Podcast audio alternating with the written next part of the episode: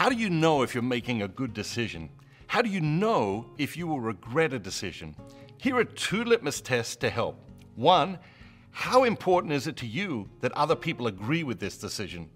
The thing is, the happier you are with your decisions, the less you will need other people to be happy with them. The more you love your decisions, the less you will need other people to love your decisions. And two, what is that gentle voice within you saying? And perhaps more importantly, are you listening to it, knowing that it never leads you astray, or are you trying to avoid it or ignore it? All of life's regrets come from ignoring that voice within you. If you're having trouble deciding, the first thing to do is take away what everyone else wants you to do and listen to the gentle voice within you.